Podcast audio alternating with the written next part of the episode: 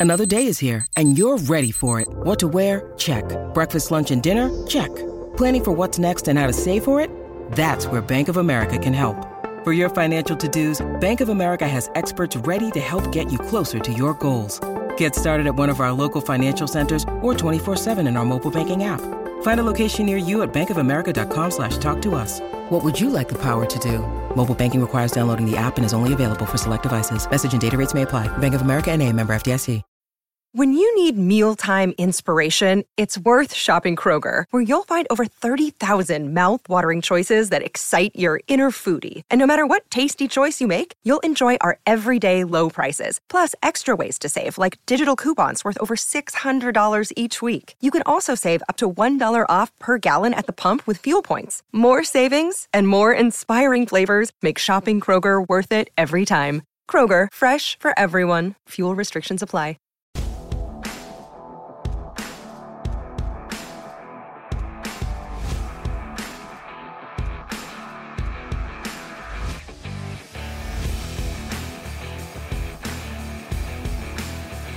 Hello, everybody, and welcome to the Tip of the Ice-Burgh podcast, brought to you as always by InsideThePenguins.com, a proud affiliate of the Hockey News. I'm your host, Nick Brlansky, joined as always by Nick Horwat, and there's plenty of roster moves that we have to discuss today.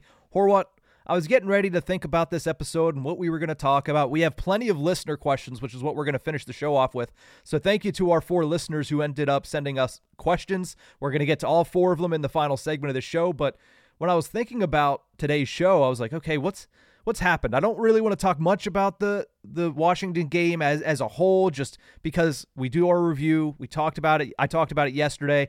There's a lot that needs to be left behind about the Washington game. But then I thought, there's a lot of roster moves that have happened, and there's some roster moves that could happen in the near future that we should definitely discuss. So, we're going to talk about the right wings because that depth is starting to change. It looks like there could be a player that's becoming a fan favorite that ends up getting sent down. There's a player that a lot of people are questioning where he's at, what his role is going to be, that is down in the minor leagues now, getting ready to play his first game action of the 2023 24 season.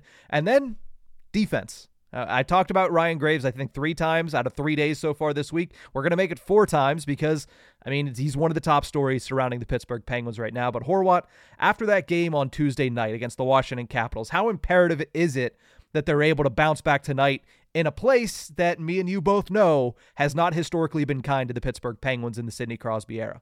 It hasn't historically been kind, but we know that the Penguins have gotten better results, at least mm-hmm. recently. Uh, I'd say that, of course, it's important. You pretty much have to continue um, the trend of play that you had in the second two periods against Washington. Uh, ignore yeah. the first. You played. They played extremely well in the second and third.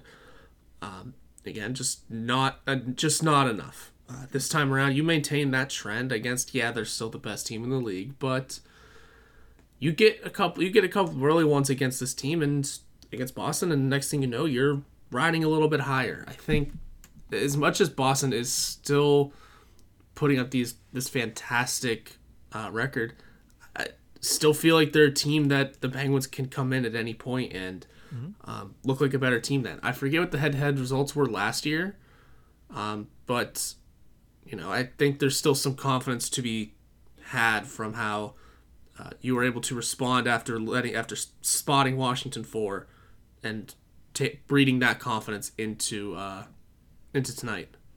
Yeah, the one big thing for the Boston Bruins Pittsburgh Penguins matchup that we're not going to see is Patrice Bergeron. That's obviously been one of the big stories for the Bruins is that they're still tops in the Atlantic Division without their captain, without the the multi-time Selke Award winner that the Selke is going to be renamed after at some point. I'm, I'm guaranteeing it at some point. The Selke is going to become the Patrice Bergeron Award.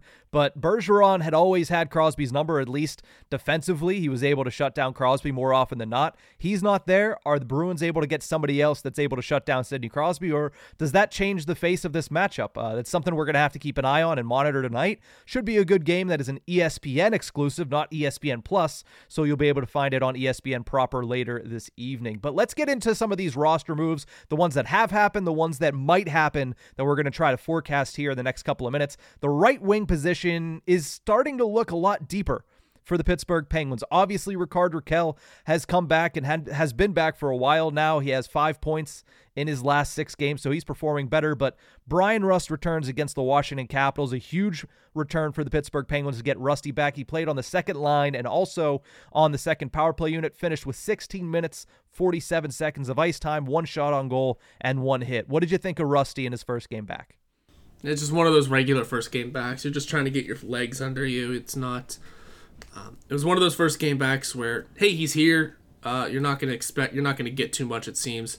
Um, it, you know, he just didn't, wasn't too noticeable, but he was definitely, um, you know, helping filter, starting to filter the lineup to, to, where it should be as a fully healthy squad. And I don't know, I, I, I think maybe more been expected, but he's got time to get his feet under him. It was a month off, and. Mm-hmm it was a month off, and relatively quickly did he return to the team. It's not like he had um, a week, you know, a week's worth of practices. Uh, he only skated with the team, I think, twice, maybe three times at the most. So he hasn't had much, uh, much time back yet. So I'd say the first game it was good to get the feet under him. I'd expect a little bit more this time around. Yeah, first game action in over a month, like you mentioned. His last game was against the Tampa Bay Lightning at the beginning of December. And as we'll reference several times on this episode, Kyle Dubas had his bi weekly GM show yesterday with friend of the show, Josh Getzoff, on 1059 The X. And Getzoff mentioned, or not Getzoff, but Dubas actually mentioned that, you know, this is not an ideal situation to bring him back on Tuesday because the team practiced Thursday and Friday, but then he only had a morning skate on Saturday, a morning skate on Sunday, a day off on Monday, and then morning skate on Tuesday morning and goes into game action. So, um, not an ideal situation to bring him back, but I thought he performed well. I thought the second line looked pretty good with him on it. Um, obviously, when he went down, he had been playing a lot with the first line of Sidney Crosby and Jake Guentzel. So, it might take a second for him to get on the same page with Riley Smith and Evgeny Malkin as well. Uh, something to, to keep an eye on. I think Bryan Rust looked good, and I think you're going to see closer to what you saw earlier in the season as he starts to ramp back up into game action. Speaking of a right winger that played on the second line with Malkin and Riley Smith, Valtteri Puustinen has seen his role decrease not just at 5 on 5 by bouncing down to the bottom 6 and playing on the third line, but also being taken off that second power play unit in favor of Bryan Rust. And also, he's had his lowest ice time since coming up the last two games. Not only that, but he's had the lowest ice time of anybody on the Pittsburgh Penguins over the last two outings. Holding the lead against the New York Islanders, Valtteri Puustinen saw only four shifts in the third period, and you thought, okay, maybe because his defensive game isn't quite there, Mike Sullivan wants to protect the lead, wants to protect Valtteri Puustinen from putting him out there against an Islanders team that was pushing really hard in the third period. Fine, I get it. But then again, coming from behind against the Washington Capitals, down a goal going into the third period, Valtteri Puustinen gets only three shifts. And I thought maybe there was a lot of power plays, but three on the Penguin side, two on the Washington Capitals side, a lot of five on five ice time. Still only three shifts in the third period for Valtteri Puustinen. It seems like his role is slowly getting lower and lower on this Pittsburgh Penguins team as of late. Yeah, it's it's beginning to get a little more noticeable. Once he was dropped to the third line, uh, it was um, you don't want to say the nail in the coffin on his time here because he's no. still going to play, still going to perform. He had, for was in that Islanders game, it was only however many shifts, seven or so minutes. I think is you know we discussed this. Even uh, he still had a point. He still was able to um, create offense uh, with his little with his little bit of time on ice. Uh, if if this is the situation the Penguins find the as find to be correct for him, I mean, so be it. But it's uh, it doesn't feel right because you know in those limited opportunities he's still producing. Um, I think maybe this uh, maybe the Washington game was just you know the factor that Bryan Rust was returning. That's what got him taken off the second power play unit in the first place. Um, and just the ice time is going to continue to go down as the team get health gets healthy around him. But I would say overall, it's uh, we're just starting to see a lower lower role for him. Yeah, you would hope that going forward, he would be able to get into these games at some of these moments. Like down a goal in the third period, you would hope that he'd get into that game, especially because if you're the Pittsburgh Penguins, you want to be able to rely on your third line to go out there and win their shift and produce some offense and maybe even get that tying goal. To only give them a three opportunities in the third period, I understand it. You might want to double shift the Crosby line. You might want to double shift the Malkin line. But also, uh, it, it feels like when he's going out there and being the player that is utilized the least in back to back games. Now, of course, one is you know, an occurrence, two is a coincidence, three is a pattern. We'll see what happens later tonight and how the game plays out against the Boston Bruins. But it certainly seems like Valtteri Puustinen is going to have to step his game up to get that ice time again because he's performed well since coming up. But at the same time, you look at the talent that the Penguins have on the right side, and somebody else we're going to mention is starting to knock on the door of a return. Then he's going to have to produce to be able to stay in the lineup and stay at the NHL level. Yeah, it's he's going to have to. It's it's a like we discussed with so many different things, it's a what have you done for me lately league. It is. Um, yeah. You know, and for someone in Valtteri Puustinen's position, just a couple of games off like that, it's not ideal. Even if it is just a couple, even if he is still getting assists, um, you need to see goals from him. You need to see that offense production sort of wake up and remain consistent. And it's not mm-hmm. like it hasn't been there. Mm-hmm. Uh, he's just in a very, he's just in a very odd situation because he is good enough to play in the NHL. We've seen it, but he's not necessarily good enough to um, blow you away and remain an NHL regular. Uh, and especially with the role that he's being given as a right now a third line player, it's that's just not where he's gonna sit in the long run. Mm-hmm. And he's just in that weird position because Mike Sullivan likes his depth lines to be a little more defensively minded, and the team's getting healthy around him. The Jesse Puljujarvi might be hitting the roads, hitting the road to come to Pittsburgh soon. So it's the spot's just gonna get taken. That's all there is to it. Yeah, as of yesterday, Jesse Puljujarvi was playing and practicing with the Pittsburgh Penguins in Pittsburgh before they departed for Boston. He went in a similar direction. He headed northeast, but he didn't go all the way to Boston with the Pittsburgh Penguins. He stopped off at Wilkes-Barre Scranton, where he will be spending some time trying to get back into game action, back into game shape with the Pittsburgh Penguins, because he is going to sign a PTO an AHL PTO with the Wilkes-Barre Scranton Penguins, meaning he can play up to 25 games with the organization before needing to sign an actual contract. Kyle Dubas mentioned on the GM show yesterday that, quote, he would be a massive boost if he can bring what he did in Edmonton two years ago to the table here in Pittsburgh. In Edmonton two years ago, 2021 22, he scored 36 points, including 14 goals for the Edmonton Oilers in a depth role. If he could bring that to Pittsburgh, it certainly would be nice, but could Puljujarvi's emergence, and again, doesn't mean he's going to sign an NHL contract. It seems like the Penguins have high hopes for him, high expectations, but you have to see how he performs once he gets back into game action. Similar thing happened earlier this season with Mark Pysyk. He got the PTO, he played a couple of games at Wilkes-Barre, and they decided, you know what, it's not for us, and they let him go and he went and signed somewhere else. Now, Jesse Puljujarvi, I think, is a little bit more, you know, more along the ways of he's going to probably have more of an opportunity in Pittsburgh. There's a likelier opportunity for him to sign that contract, but could his emergence mean the end of Valtteri Puustinen's stint in Pittsburgh? I don't know about completely. Uh, but, it's, it's, just his first stint, but yeah, yeah. Uh, but like, yeah, yeah, yeah, yeah. I still don't know about completely because there there are still lineups you can create with both of them in it. We did it on Tuesday. Exactly. So it's still possible that some shifting and some changes happen. Matt Nieto getting placed on LTIR doesn't help a lot of things. And not only that, but Sullivan's comments of, you know, there likely won't be any updates until you see him on the ice again. So expect that to kind of play a factor in Matt Nieto's return. Um, so there are still ways you can create lineups with both of them in it, but it does seem like at the moment that – Puustinen's spot in the lineup kind of rides on how Puljujarvi performs and what he does. So, mm-hmm. um, it, which isn't a bad trade off for the Penguins either. It's you know, this is a good little, this is a good situation to have in a way that you're getting a good NHL player in the lineup regardless, mm-hmm. and you're getting a young NHL player in the lineup regardless. They both bring their own set of assets to the table. And in terms of Puljujarvi, getting 25 up to 25 games on an AHL PTO, you're looking at him and all of a sudden as a free trade deadline acquisition because we love throwing that label, that weird label around, right? Hey, he's returning from injury. He's a tr- another trade deadline acquisition. Uh, you could do that Puljujarvi now if you really wanted to. Mm-hmm. Yeah, looking at this position of the right wing for the Pittsburgh Penguins, a couple weeks ago we would have said, you know, it's very, very weak right now. They need help at the right side of the ice because Rakell was injured, Bryan Rust was recently injured, and you looked at it and said, well, Drew O'Connor is going to move from his left wing to his right wing. We're going to see how he's been able to do. He's okay. He can play that, and he's proven that he can play on that off wing. But at the same time, now you look at it with everybody getting healthy. You have Rustin Rakell in the top six. You have Puustinen, who is performing at a level that is commensurate to an NHL player, and he does deserve his opportunities. Radim Zohorna has struggled, but at one time this season, Radim Zohorna was an NHL caliber right winger. He was performing at that level. He hasn't as of late, and that's why he's found himself outside of a lineup spot. And Jeff Carter has been what you want Jeff Carter to be from a fourth line right wing. You throw Jesse Yarvi into that mix, and it suddenly looks very crowded on the right side for the Pittsburgh Penguins.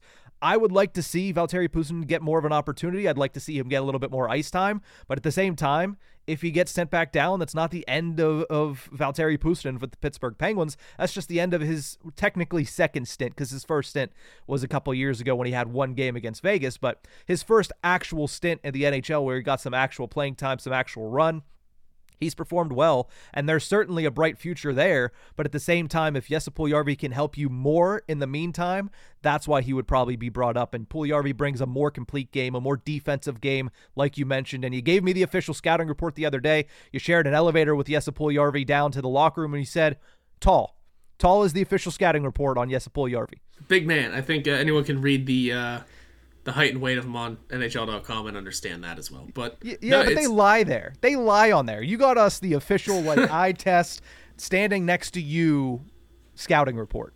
He's a, he's a big dude. He could see it on the ice too. I yeah. I think I said this to you too. I think this was on the podcast. I even said it. He you know, he has the figure of Evgeny Malkin, but uses uh, Martin St. Louis stick. He's that hunch is incredible, but he's got a great shot with it, and he knows how to skate really well. And you know, he seems to have some good foot speed, foot speed even after coming off of a double hip surgery. So there's some great positives that can be had from Jesse Puljujarvi, and I'm excited to see the progress he makes and where things go from here.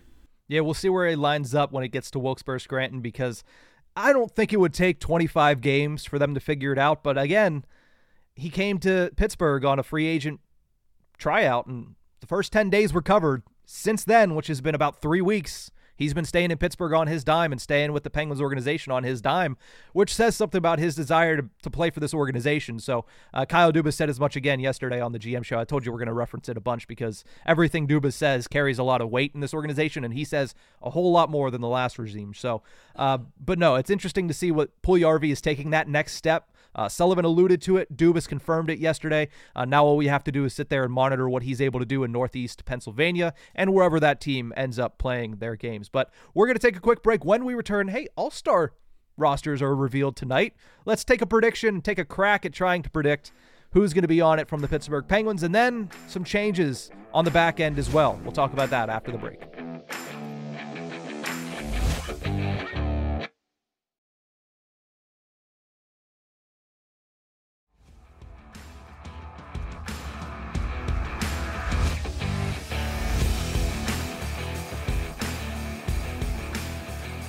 Welcome back to the Tip of the Ice-Burgh podcast, brought to you as always by InsideThePenguins.com. The NHL All Star rosters will be revealed tonight during the Pittsburgh Penguins Boston Bruins matchup on ESPN. The question becomes obviously, this is going to be outdated in 10 hours, 12 hours at some point, whenever they announce the actual Eastern Conference roster, I think is pregame on that show. But which Penguins do you think make the cut? Both of us said that there's three players in mind. I think two of them are likely to make it, and one of them I'd like to see, but probably doesn't get the nod. Who do you have making the NHL All Star game from the Pittsburgh Penguins? So as of right now, the Penguins are each team is only getting one nominee, and then the fans will vote on twelve more. Mm. Honestly, it seems like only one Penguin's going to make it, considering how fan vote goes. Um, and I would say that my top guess right now is for, you know, he's having a great season, obviously, and just a namesake, Sidney Crosby. It's yeah that's the easy softball. It's uh, you know right there in the easy option for you. And ironically enough, he's not even leading the Penguins in points, which is my second name, Jake Guentzel. Yeah, yeah. Sidney Crosby's an eight-time NHL All-Star at this point. He's probably gone to less than four. I think it's he's nine, probably isn't it? Uh, he's eight-time according to Hockey Reference. Oh, um, uh, that's Hockey Reference. I think counts by voted on like voted after the season NHL All Star or like All Star team or All Pro. All Pro, something like that, uh, because the just uh, quick reference, I think the Penguins Twitter account last year said it was his ninth whenever he was voted to go to Maybe. Florida.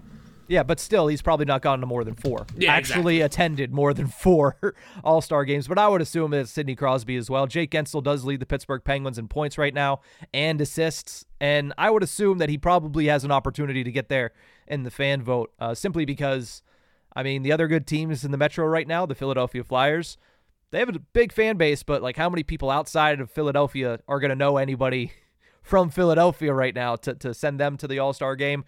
Columbus, same thing. They have a lot of names there, but how many of them are going to go to the All Star game? I think Guentzel ends up getting a ticket. And the third name that I have that I'd like to see go, and I think he's certainly deserved of being an NHL All Star this season, is Chris Letang.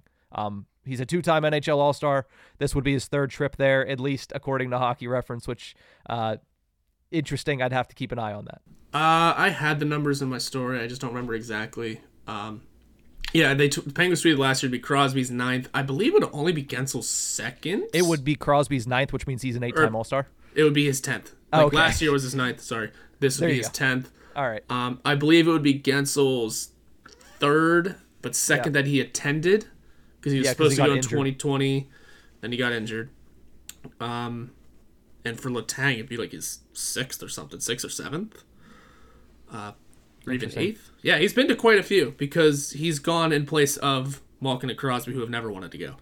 That might be why hockey what hockey reference doesn't do. They might do the selection who was voted and not who actually went. I don't know how they do it, but that being Who knows? said, Either way, those are the Crosby, three names. Guentzel, Letang. There you go. Yeah, those are the three names. Uh, Malkin would be fun, but uh, just the inconsistency fights, you know, too much to fight through. Erik Karlsson's an interesting option, but You might get the fan vote because it's a fan vote. yeah, but there've been there's been a lot of revisionist history on Erik Karlsson this year because again, welcome to the what have you done for me lately league, Yeah. uh, and for Erik Karlsson, it is not too much. No. I mean, he had that one stretch. We keep looking back at that one stretch and hoping that he's going to duplicate it at some point here. Uh, but until that happens, I would not. Uh, I would not place Erik Karlsson on my All Star ballot. To be completely honest, uh, let's. Speaking of the blue line, let's move over to the blue line right now because there were some changes made there as well as a lot of people noticed on the broadcast on Tuesday. Ryan Graves and P.O. Joseph switched spots. That was mid game against Washington following the first period. The second and third periods, they kept the same pairings. Joseph and Karlsson finished with 9 minutes and 44 seconds of ice time. 81% of the expected goals, but again, that was second and third period against Washington when the Capitals were not all too concerned about creating offense, or at the very least weren't actually creating offense and pushing to create that offense. Joseph and Karlsson finished with 14 shot attempts, four and seven shot attempts allowed. Meanwhile, Ryan Graves and Chad Ruhwedel finished with five minutes and four seconds of ice time together. 10 shot attempts for, one shot attempt against. So solid, but again, albeit in a game where the Washington Capitals were simply getting to the red line, dumping the puck deep, and then retreating to make sure they didn't give up that all important tying goal. Yeah, it's it was an interesting back half of the game to try and read. Uh, almost, it was almost all Penguins, but that's because it's really did seem like Washington just took their foot off the brakes. I forget how many shots they had in those last two periods. It was under ten, I think, combined. There was not many. yeah, they weren't testing Nedeljkovic that much, so it's not even like you could say Nedeljkovic came in and had a good game. Yeah, he had 14 saves on 15 shots. Yeah, so, um, uh, which is good, which is great. By the way, don't get me wrong, but it's Yeah. it's harder to read whenever uh, you're coming in in relief, and we're also not here to talk about Nedeljkovic. So in the defense, um, you noticed it pretty quickly that Ryan Graves was adjusted to the third line, it because it was. Um, one of those things that you're looking for. A, a puck goes off of Ryan Graves in the first period. He's on the ice for three of those four goals. You look at, you quickly take a look at the stat sheet after the first period and go, all right, look at that time on ice. I remember I circled it. I don't know where my sheet is. I circled it on this on the sheet and said, let's see how much higher it goes from here. Didn't get that much higher for the rest of the game. Yeah. I wasn't expecting it to be zero because it's a little harder to bench defensemen than it is forwards. Especially when they play on the penalty kill. Yeah. So um, it was, but it, it didn't go too much higher from there, and I can now I now have to reload reload into the media site. Yeah, with Ryan Graves, I mean, we we've talked about him ad nauseum. There's obviously something that needs to be fixed there because the Pittsburgh Penguins can't afford him to continue to perform the way he has through the first 36 games of the season. And you saw what happened at practice yesterday. Mike Sullivan rang true to that lineup decision on Tuesday night. He was able in practice yesterday to, to put Joseph and Karlsson together once again. Graves and Ruhwedel did practice together, but they were also joined by Ryan Shea, who was recalled in favor of the John Ludvig injury news, which we'll get to in just a minute. So I don't know if we'll see Ryan Shea get into a game. Uh, I know that his performance has been polarizing. There are some people that love what Ryan Shea has done so far this season. There are some people that don't like what Ryan Shea has been this season. But uh, d- considering the person that's holding him out of the lineup is Chad Ruhwedel, who has been nothing spectacular at this point, uh, there's a chance that you could see one of Ryan Shea or Chad Ru- Ruhwedel playing alongside Ryan Graves in the bottom pairing tonight. Yeah, he, he, Ryan Shea has been Ryan Shea. He has yeah. he earned his spot to start the year as the extra defenseman and then you know make his way into the lineup. Um, and Chad Ruhwedel very much has just been Chad Ruhwedel, just mm-hmm. kind of aging out of his, almost aging out of his role as being that seventh guy of just hey he's he's able to slot in whenever he's ready. He's not going to bring you much. We I, we oh he almost had a goal. I mean, he, I, he almost had one. He scored a goal. It just didn't count. It really was offside by a mile though. Oh yeah, hundred uh, percent. Yeah, but um, still it's the depth. uh, we'll keep referencing what Kyle Dubas said this time from the episode before, where he, or this is from his press conference. Sorry, that he wants someone to take that third pairing and run with it. Mm-hmm. We're still kind of waiting on that almost. I mean, P.O. Joseph may have been given may have been given that opportunity again, but is now being forced to play in the second line. So maybe if he's able to run with something on the second line, it translates to the third. There's going to be a lot of, again, I think we said this last episode it'll be interesting to see how, what they do with the defense with the defense mm-hmm. going forward. Yeah, we saw it right away. Well, here the changes are already happening, and we didn't even realize at the time of recording that John Ludvig wasn't wasn't going to play because of an injury. Yeah, and is now on LTIR. So we're gonna miss him for a while. And there goes a lot of physicality. Could have really used it against Washington. Might even need it tonight against Boston. Mm-hmm. It's that's going to be a bigger blow than uh, really than when, than what we think because I mean Noel Acciari can throw the body around. That's great. There's really no one else. I mean, there's yeah. guys that like to, but it's not as noticeable. John Ludvig hits hard.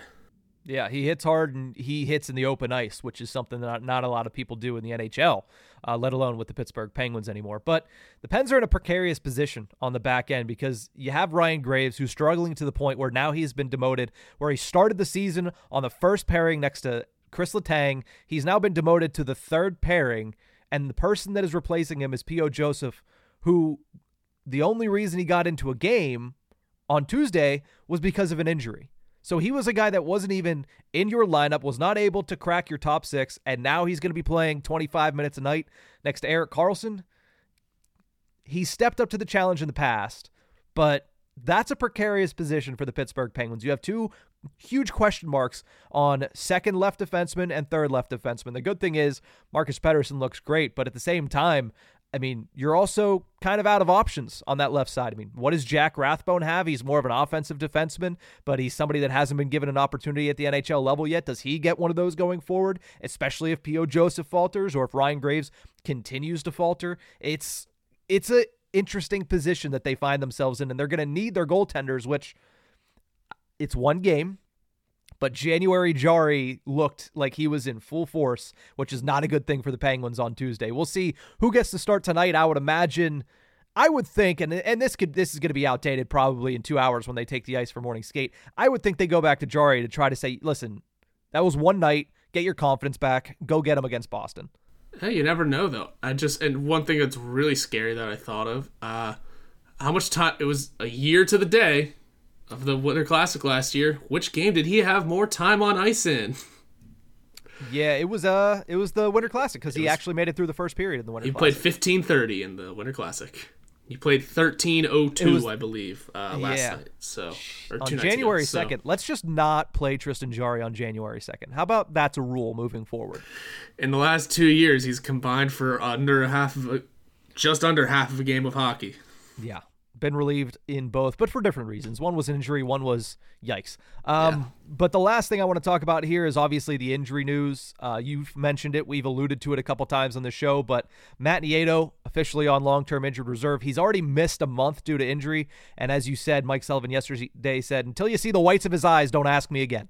Um, Essentially, yeah. yeah, basically. Um, and then Dubas on the GM show said they expect Ludvig to be out at least a month. This is the second time John Ludvig has found himself on the injured reserve. He plays that physical style of the game. Sometimes that's going to be hard for the body to keep up, especially at the NHL level, a level he has not played at. The hits are a little bit harder. Yeah, they come in a little bit faster. So John Ludvig's still adjusting at that in that way, and uh, it's cost him some games here uh, as he's going to miss at least a month for the Pittsburgh Penguins. But we're going to take a quick break. When we return, got a lot of listener questions to get to. We'll run through four of them after this break.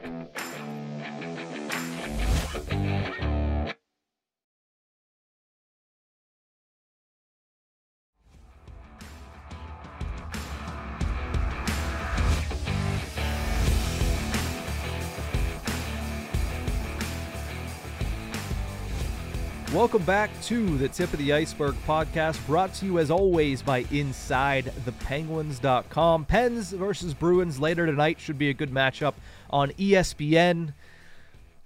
I would like to watch a game on Sportsnet Pittsburgh at some point here. Uh, they're on NHL Network, I believe, on Saturday or next Monday, one of the two days. I hope that's a Sportsnet Pittsburgh game because uh, I miss my buddy Josh Getzoff. I miss listening to Getzoff over uh, over Bucci and, and Weekes.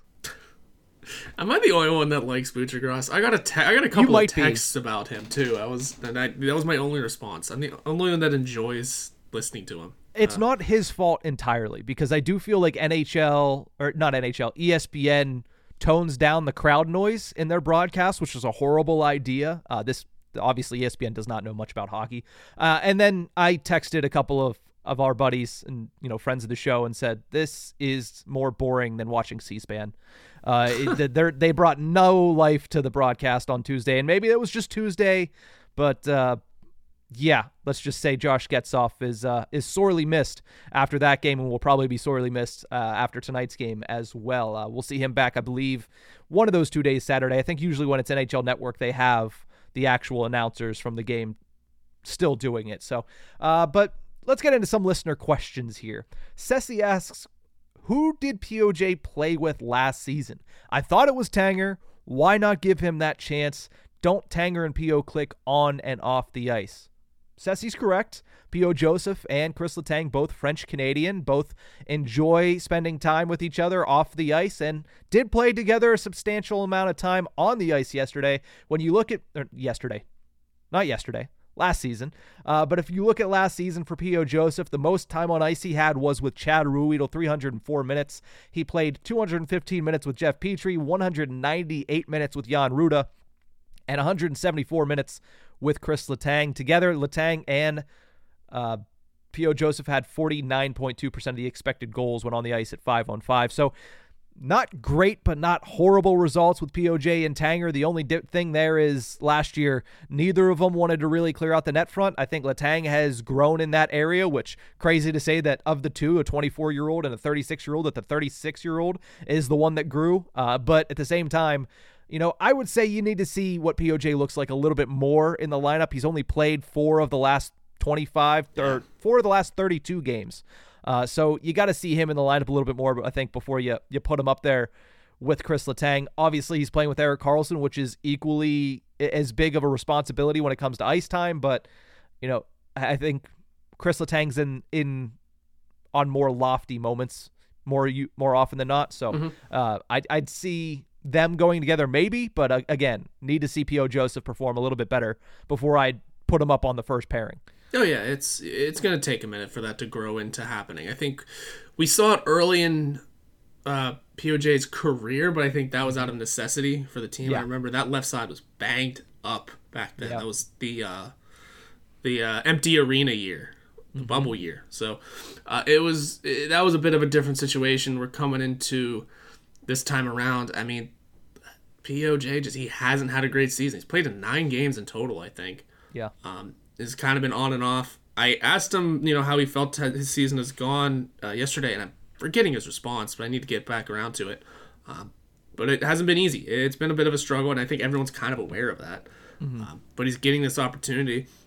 And you know what? And I don't hate the idea of him working with uh, Letang either. Those two do have a chemistry on and off the ice.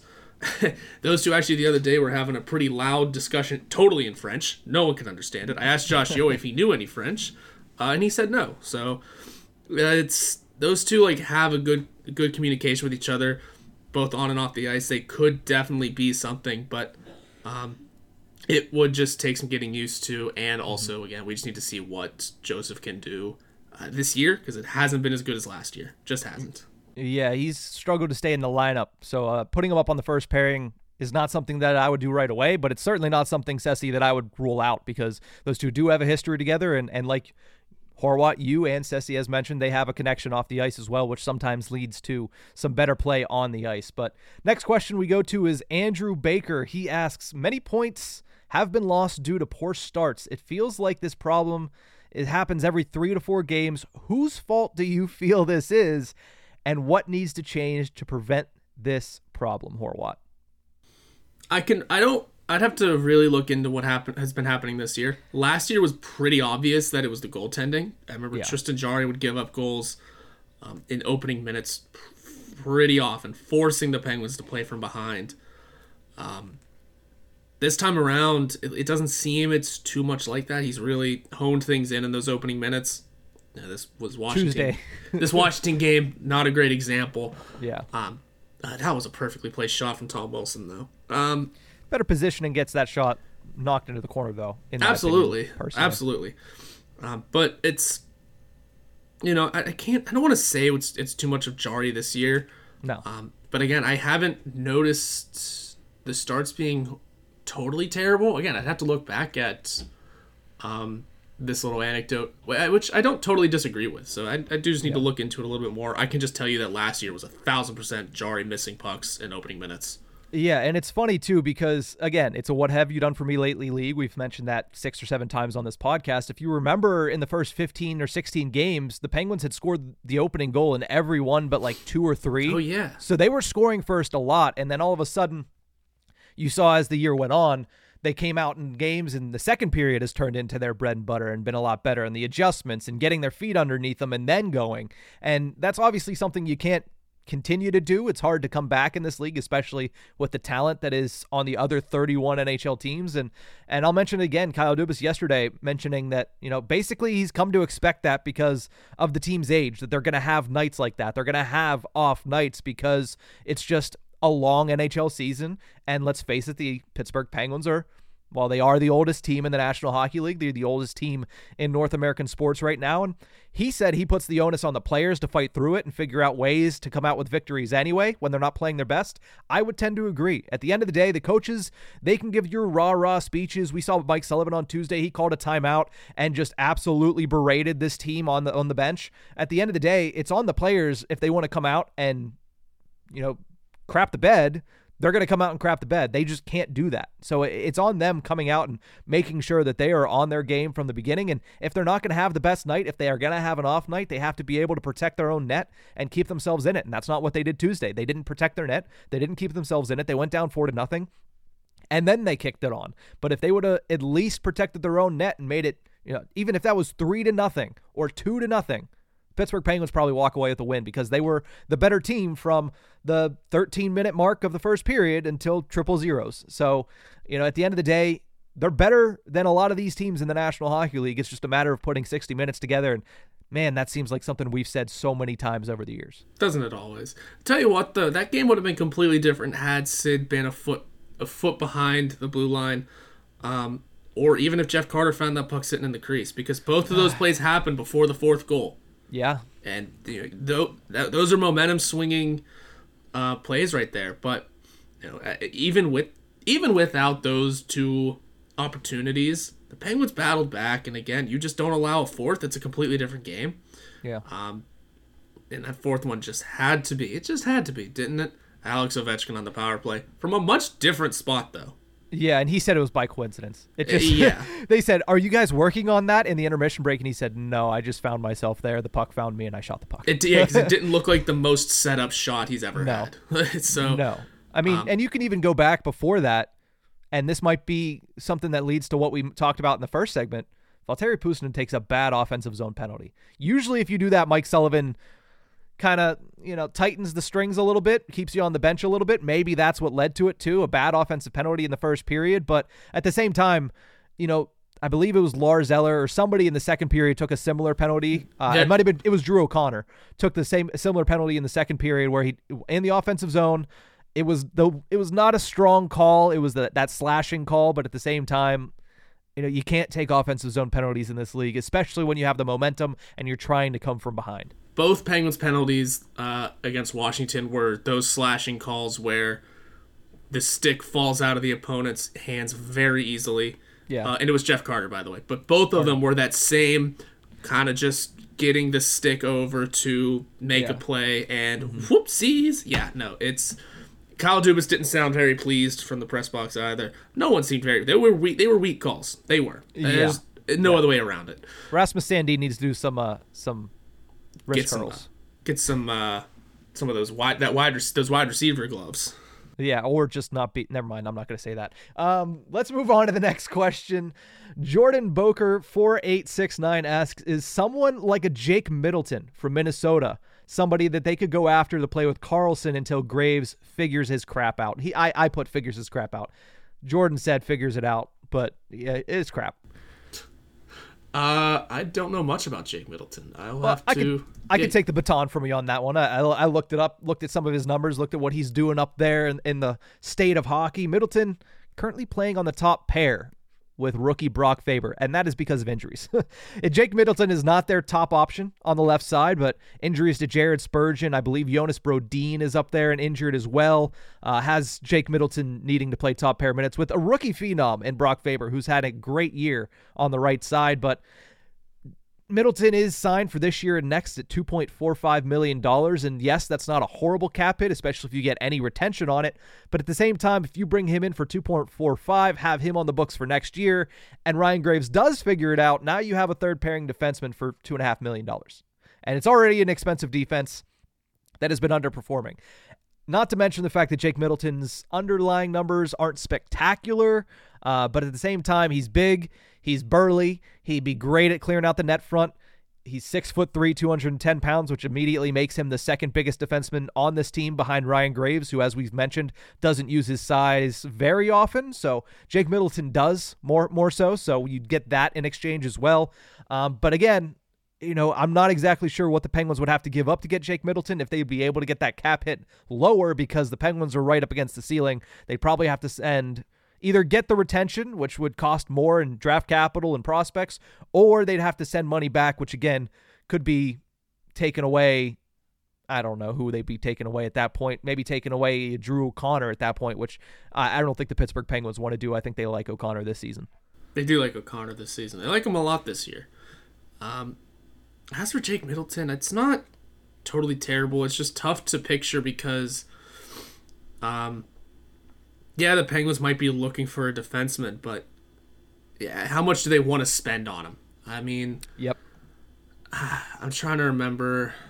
I mean, what'd you say? How much did you say Middleton cost? Two point four five. I think that's similar to what Ilya Lyubushkin makes in Anaheim. Oh, dang.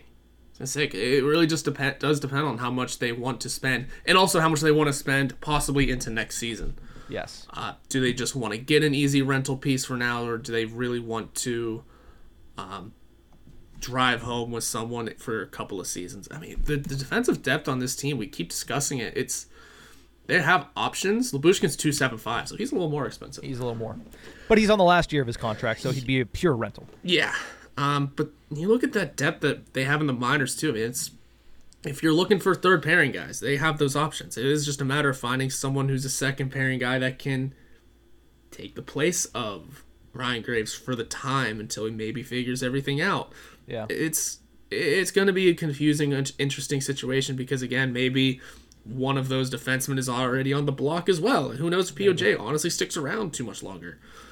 Uh but I mean, regardless, if the Penguins are looking for defense, I guess Jake Middleton could be an option. It's just a matter of what they want to do with that extra year. Yeah. Yeah, that it's it's interesting too because I feel like there's a chance that you could acquire him and then flip him in the offseason for parts because I mean, one year left at 2.45 for an NHL left defenseman is not not too bad as far as what you could probably get for him on the trade market, but I, I'm not exactly sure if that would be the right answer for the Pittsburgh Penguins. I'm not exactly sure if he would be the right fit uh, for the Pittsburgh Penguins in their current situation, especially because their hopes are probably that you know Ryan Graves goes down to the third pairing, finds his game in, in two weeks, and then goes back up a, a brand new man. And and if that's the case, they're not going to go out and they're not going to trade assets, especially because Kyle Dubas has said multiple times that he's not trying to trade away a lot of future assets to help the team right now. He'd like to bring in a couple of pieces. He's he's not opposed to that idea, but he said on so many occasions that he wants the young guys to step up and take the opportunity that is is being afforded to them. And that's on the forward side, that's on the defensive side.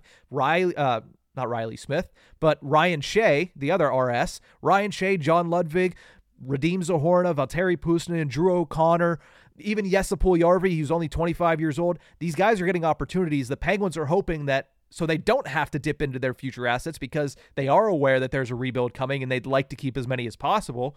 They want these guys that are already in the organization to step up. So they're going to hold off as long as possible from making that trade and bringing in somebody from the outside, including a guy in Jacob Middleton, who, because of that extra year, is probably going to demand a little bit more scratch, even from a Minnesota Wild team that is outside the playoff picture as well. Uh, last question here before we say goodbye for the day. Jason Michael, second question and two shows for Jason Michael. Thank you very much for sending us this one on Spotify. Asks, the Canes have been contacted about Michael Bunting's availability in the trade market Interested to get your thoughts. Maybe use him as a second or third liner, add some grit, who has some scoring as well. This is confirmed by Elliotte Friedman of 32 Thoughts and Sportsnet says that teams are inquiring about Michael Bunting due to Carolina's goaltending issue and saying, "Hey, if you're desperate for a goaltender, we would like Michael Bunting, please." And well, they've got a point, but on the Penguins side of things, I hate the price. Penguins have good goaltending for the first time in a long time, would you be willing to trade from that area of surplus to try to help the bottom six with grit and scoring, which Michael Bunting does provide in spades? but Michael Bunting fits everything this team needs. He does. Uh, he he fits that. Uh, it's Tom Wilson esque, where he can't score, where he can't throw the body around, where he is a pest. But again, he provides a ton of offense. Tom Wilson's just a larger human, uh, and is a little heavier in terms of on it is a little heavier on both scoring and hitting. Michael Bunting is just the same thing in a smaller package and won't provide as much, but is still useful and in mm-hmm. that right realm. But that I, the Penguins, you're right. They just have a good surplus of goaltending right now. Um, I think the issue that also holds me back from it is again I, I, the Penguins like their one-two. Mm-hmm. Jarry and Nedeljkovic are doing great, and it does seem like a reclamation year for for Nedeljkovic. Who knows what next year really holds for him? Um, so you kind of want to just he he also probably just wants to stay and stay in and work through his year and see what the offseason has to offer. The issue with about the thing about trading goaltenders is do you have a fourth option? You because that's what you need yeah. in reality. Do you have a fourth guy that you're that you can turn to? The Penguins know they have three, in Jarry Nedeljkovic and uh, Hellberg. Do they want to all of a sudden have Joel Blomqvist be a third guy? I don't know about that yet. Mm. That's where the, that's because you have to remember unless you're adding a goalie back, which seems unlikely. Yeah, you have to be aware of oh now you're thin there, and if anything, the Penguins if anything for the Penguins last few seasons is they have used their third they've used their third string goalie pretty often. They already did it this year. Um, and it's I think the Penguins like what they have, and as much as Michael Bunting is a player of need, he fits what they need. Yeah. I, that price is just it's and it's also not a bad price. Don't get me wrong; it's it's a good price, but it's just not especially one, if it's Hellberg. Yeah, but it's just not one that the Penguins want to spend. Yeah, not to mention that you'd have to do a lot of cap gymnastics to get Michael Bunting yeah. under contract. Uh, he's currently on a three-year deal in Carolina $4.5 million cap hit. Uh, yeah, that would be hard to squeeze. Uh, yeah. That would be hard to squeeze into the Pittsburgh Penguins' current salary cap. But he's also, like you said, he's he's worth the money. He's 26 yeah. points in 37 games, nine goals on the season. He's a guy that brings that sandpaper. He's a guy that has played under a Kyle Dubas team before, so there's a familiarity there. So I, I see the attraction, I see the desire to bring him yeah. in, but I agree with you that right now, obviously, Tristan Jarry has had a history of faltering towards the end of the season, and you need to have a good contingency plan. So far, Alex Nedeljkovic and even Magnus Hellberg have been that contingency plan, and I love Joel Blomqvist. It's not his time. Not yet. It is. Yeah. It is not his time yet. Nine fifteen save percentage for Blomqvist in the A in his first year in North America. His first full year in North America, I should say. Two thirty one goals against average and a nine four and two record with the Wilkes-Barre Scranton Penguins. Impressive start. Uh, not his time. Uh, maybe next year. If it, if this was a year into the future where Joel, Joel Blomqvist was a year further in his progression, maybe you make that move and you're more comfortable with that move and sending out a Hellberg. But I just don't think that the Pittsburgh Penguins are in a position to be trading away a goaltender, even if it's for a guy. I mean, cap numbers aside, because the cap numbers would be nearly impossible to make work. Cap numbers aside, a guy in Michael Bunting that would really help the Pittsburgh Penguins in the bottom six or even the middle six, putting him in, on the second line with Evgeny Malkin could be uh, that that would be something to behold. But at the end of the day, I just unfortunately don't see the Pittsburgh Penguins being able to to make that swing. So, uh, not not something that I could see happening just not quite. Again, I, I like the player, I, and in fact, I would great want player. Michael Bunting on this team. That'd be a great addition.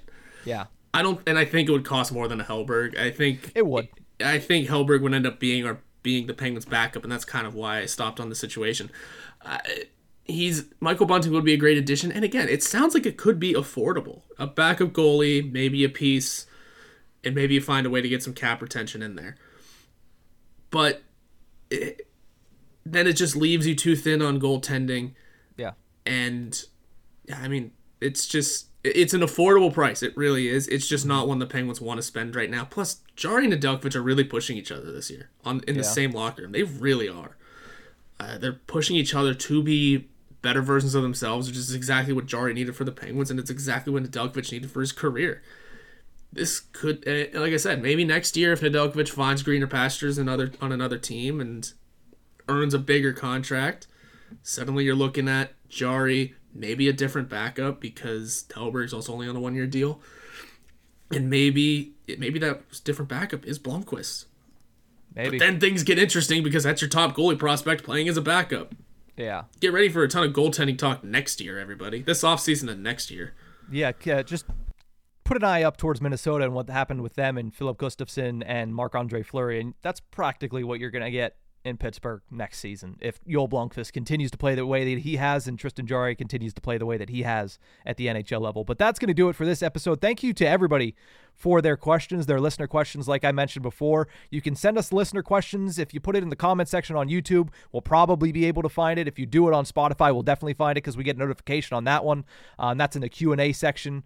So you know, thank you to everybody for sending in questions. It's certainly going to be an interesting next couple of games, big games on the schedule. Penguins versus Bruins later tonight. The Penguins versus the Flyers coming up, and they also have a game against the Sabres in between those two. And Sabres have been pretty good as of late, so uh, we'll have to see what they're able to do in these games. Big games in the Eastern Conference. But that's going to do it for this episode of The Tip of the Ice-Burgh. You can find us anywhere you get your podcast from or on YouTube at Inside the Penguins. We'll see you next time.